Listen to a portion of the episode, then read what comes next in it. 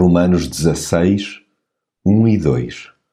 Recomendo-vos a nossa irmã Febe, que está ao serviço da Igreja de Sencreias.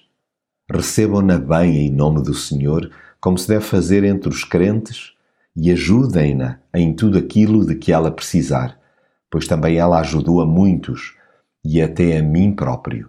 Infelizmente, nem sempre as comunidades cristãs acolhem como devem quem a elas chega, pelo que importa sensibilizar os seus membros para a melhor das hospitalidades.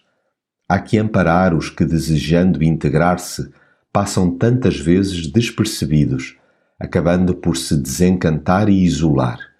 Ignorar companheiros de fé é absolutamente inadmissível.